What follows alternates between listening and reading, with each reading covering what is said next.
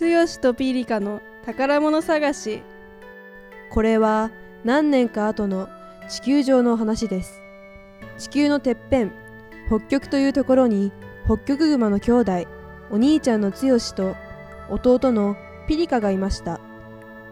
二人はとっても仲良しでいつも一緒に遊んでいます。今日もまたいつものように遊びに出かけるようですママ遊びに行ってくるよ。剛が元気に言いました行ってらっしゃいでも薄い氷の上と山の近くでは遊んじゃダメよ氷が崩れるかもしれないからねうんわかったよ行ってきます二人は元気よく飛び出していきました広場に着くと、もうすでに3人の友達が来ていたようです。マイペースなアザラシ、メイ。臆病者のペンギン、ギンタ。しっかり者のカモメ、ジュリです。カモメのジュリは本当は北極にいなかったのですが、最近北極が暖かくなり、住めるようになったので、引っ越してきた新しい友達です。おはよう、剛、ピリカ。今日は何遊ぼうか？僕、鬼ごっこしたい。私、縄跳びがいいな。みんなでワイワイ盛り上がっていた、その時でした。そこのクマさんペンギンさんアザラシさん鳥さんちょっといいかしら？みんながそちらの方を見ると大きな大きな亀のおばあさんがいました。おばあさんどうしたの？銀太が尋ねました。私はちょっと探し物をしていてね。ここ北極の一番すごいものを探しているの。あなたたち手伝ってくれるかしら？とおばあさんは言いました。いいよ。僕たち今ちょうど面白そうな遊びを考えていたところなの。面白そうだし一緒に探してあげるよ。剛は目を輝かせて言いました。おやおや本当に？嬉しいね。ありがとう。みんなおばあさんの探し物を手伝うことになりました。みんなは北極の一番すごいものって何だろう？と考えました。私、すごいものいっぱい持ってるわよ。私の秘密基地に特別に連れて行ってあげるわ。と、ジュリが得意げに言いました。みんなはジュリについていきました。どう？すごいでしょ？そこには何やら見たこともない不思議なものがたくさんありました。うわーすごい。このキラキラしたものは何？こんなもの見たことないよみんなはこの不思議なものたちに興味津々。おばあさんこの中に探し物はある？ジュリが言いました。するとおばあさんはいやちょっと違うのよ。ここにあるものなら今までに何度も見たことがあるもの。と言いました。みんなはもう一度北極の一番すごいものを考えました。すると今度は、私、この前見たの。テカテカ山の山が崩れて、その時に山の中からすっごく大きなすごいものが出てきたんだよ。とメイが言いました。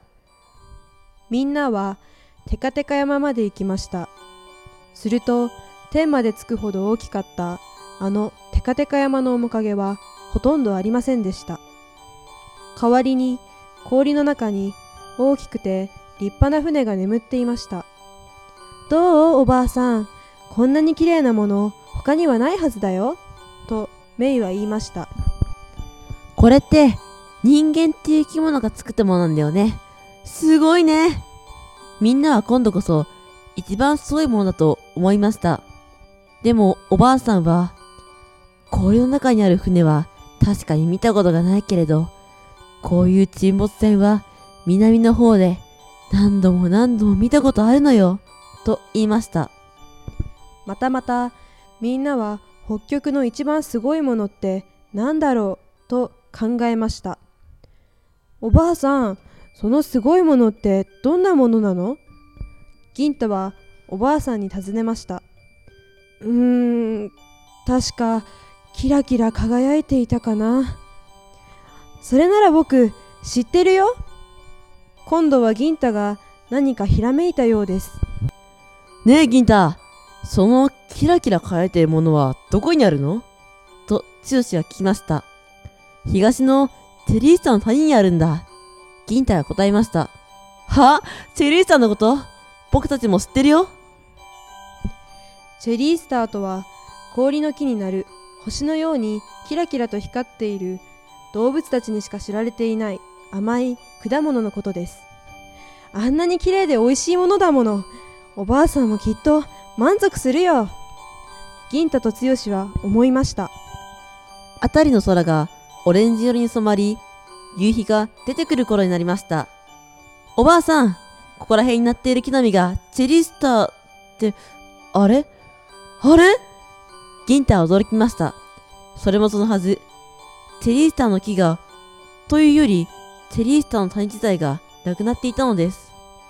実はチェリースターの谷は太陽にとても近いところにあったので最近の暖かさによって溶けて消えてしまったのでした。チェリースターがなくなったら他にすごいものなんてあるのかな？二人は心配になりました。他に思い当たるものが二人にはなかったのです。そうこう考えているうちに太陽はどんどん沈んでいき辺りは暗くなっていました。その時遠くから声が聞こえました剛ペリカこんなとこで何をしているんだい？は、パパだパパその声は、剛とピリカのパパ、デナリでした。デナリパパは、夕飯探しから帰ってきたとこでした。ねえパパ、北極で一番すごいものってわかる？二人は聞きました。一番すごいものかそうかおばあさんとっても運がいいですね今日は何年かぶりにすごいものが見れるよついておいでデナリパパが言いましたん？どこへ行くんだい？おばあさんは不思議そうに尋ねました。パパがすごいもののところへ連れて行ってくれるって。おばあさん、ついてきて。僕らのパパだもの。絶対、おばあさんの探しているものに違いないよ。みんなはデナリパパへついてきました。ほらここだよ。デナリパパが言いました。でもみんなはきょとんとしています。それもそのはず。デナリパパが連れて行ってくれたここは最初にみんなで集まった広場だったのです。ここら辺が一番よく見えるはずだ。この先へ行って上を見てごらん。と言い残しデナリパパはララママを呼びに家へ戻っていきましたデナリパパの言ったように、みんなは広場の先の方へ行き、上を見上げました。うわー、すっごい空がキラキラしてる北極の空一面がキラキラとしたベールのようなものに包まれていたのです。うわー本当に綺麗だね僕こんなにすごいもの初めて見たよ剛が言うとうん緑色になったり桃色になったりしていて魔法みたいだね二人は北極にいながらもこのとてもすごいものを見たことがなかったのでしたおばあさんの探し物見つかったみたいだねああ、これが、これが北極の一番すごいものじゃ。私が前から見てみたかった北極の宝物、オーロラじゃ。と言いながら、おばあさんはずっとこのオーロラをうっとりと眺めていました。そんなことを言っている間に二人の後ろから何かが二人を包み込みました。あパパママ。それは剛とピリカのパパとママでした。二人ともおばあさんの探し物は見つかっただろう。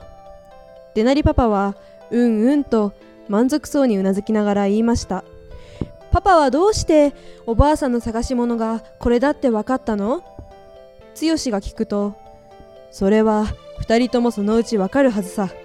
自然に勝るものなんて他にはないということをね。とデナリパパが言いました。さああなたたち今度はいつ見られるのかわからないのだからしっかり見ておきなさいね。とララママは優しく微笑みました。みんな、本当にありがとう。私は200年生きてきたが、こんなにすごいものは見たことがなかったよ。またいつでも北極にいらしてくださいね。ラーママが言いました。ああ、また遊びに来るよ。次来るときは、お前たちももう大きくなっているだろうがね。僕たち、いつでも待ってるからね。一緒に遊んでくれてありがとう。僕、ずっと忘れないよ。銀太とピリカは涙をこぼしながら言いました。それでは私は、そろそろ行くとするよ。では皆さん、また会う日まで。おばあさんは朝日に満たされた海面をスイスイと泳いでいきました。そしてみんな、影が見えなくなるまで、おばあさんを見送りました。おしまい